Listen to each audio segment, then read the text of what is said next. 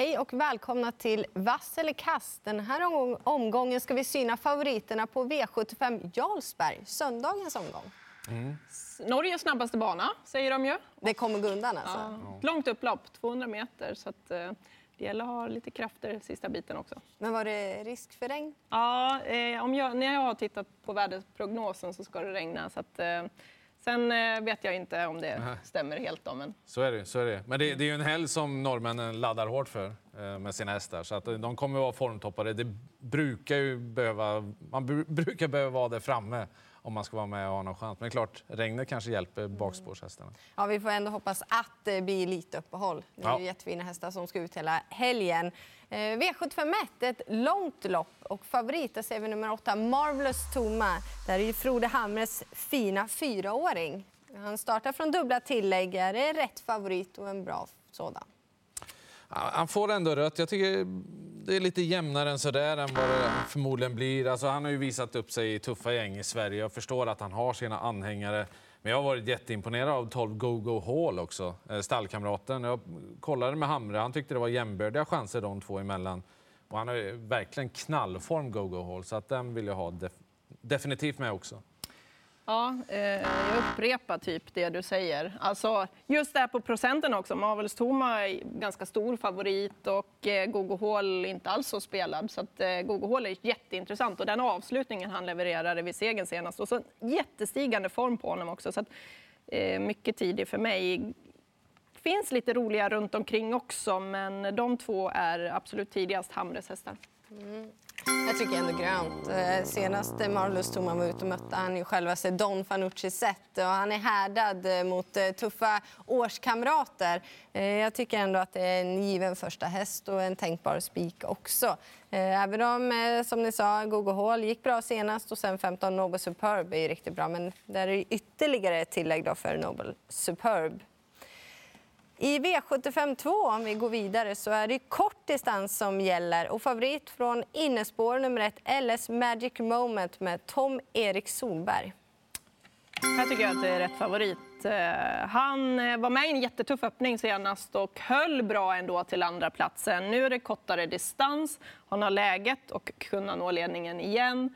Eh, ja, jag tror att han leder det här loppet från start till mål. Ja, jag instämmer fullständigt. Eh, korta distansen det är ett plus. Och Tom, Tom Erik Solberg säger ju själv att det är hans bästa chans i omgången. Och han vinner ju lopp hela tiden.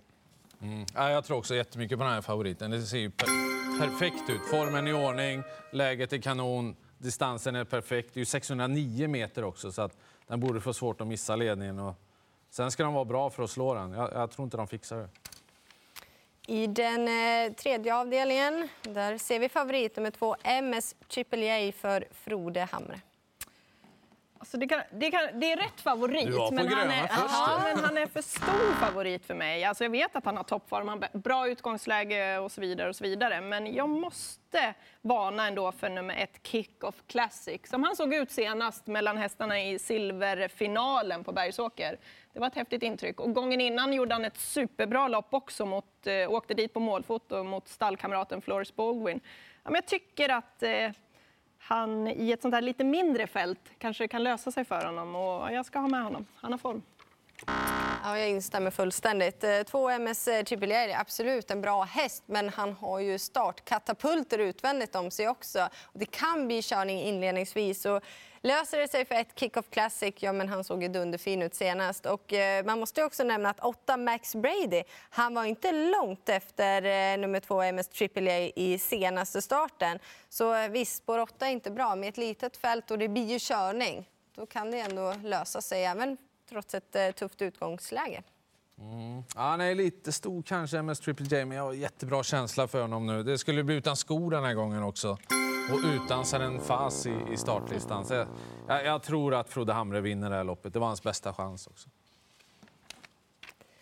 Fjärde avdelningen där ser vi kallblodskuppen. Och favorit har vi nummer nio, Alma Prins. Så eh, jag gör sådär. Det har blivit för mycket galopper för Alma Prins senast. Även om eh, upphämtningen eh, efter galoppen senast var riktigt bra. Men jag litar inte på honom. Det är ändå spår ett på tillägg. En som jag måste ha med det är nummer åtta, Spikfax. Eh, han slog faktiskt favoriten senast. Och då stod de ju på samma start får vi säga att det var ändå startbil då.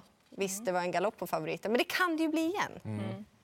Eh, jag håller med Alma, Fax, eller Alma Prins menar jag. Mm. Det är läget. Eh, jag litar inte heller helt på honom. Han går väldigt kvickt mellan galopperna. Han har väldigt bra kapacitet. Så håller han sig felfri jag kommer absolut ha med honom. Jag tycker att det är lite roligt öppet eh, kallblodslopp det här. Håller med med åtta spikfax, måste med fem Vallegrim. Han har ett spännande läge här och skulle han ta sig till ledningen eh, då kan det bli lite jobbigt för de här på tillägg och kanske nå honom. För han har startat senast då, på samma distans som dem och varit ganska betrodd. Eh, håller han sig som sagt var på benen Vallegrim, då är han bra. Ja, det känns väldigt öppet det här loppet. Eh, favoriten ska ju trava, den ska hitta loss i tid. Det är massa om och men, så att här ska det ju garderas. Två hästar som har mycket bättre form än raden. Tre Eikman som har haft oflyt på sistone. Har fått några lopp i sig nu efter uppehåll också. I grunden så är den bra. Den tror jag kan smälla till där. Och sen har jag kollat med Skubberud, eh, reporten i Norge, om man har något drag här. Då sa han du måste ha med nummer sju Ard. Den är också kraftigt på gång nu. Och det är ju eh, Tom Rom. Jaha. Romtveit och Tom-Erik Solberg där. Mm. Odd Herakles-duon. Mm. Så att, eh, fem och sju, eller vad säger jag, tre och sju, missa inte de lågprocenterna. går vi vidare till V75 5. Eh, nummer 5, eh, Thankful och Tom-Erik Solberg i vagnen här, som är favoriten. Ja, det är ju lite grann av en nästa gångare där. De har inte haft riktigt loppen med sig på sistone, men som favorit här... Då Ja, jag tycker ändå att det blir rött. Hon har ju fel lutning på statistiken. Hon blir tvåa mer än vad hon vinner. Hon är tidig, men jag, Moves Like Jagger nummer sex, det är ju lite mer vinnartypen. Sådär. Han, han ger alltid järnet. Och, ja, jag, jag, tycker att han eh, är intressant där. Bara hitta ner en position, då, då krigar han om segern också. Oj, oj. Jag tycker det är ett jättesvårt lopp. Eh, jag vet att sju Miracle Tile, eh, hon är uppanmäld, men jag kommer ta med henne ändå. Jag kommer ta med många.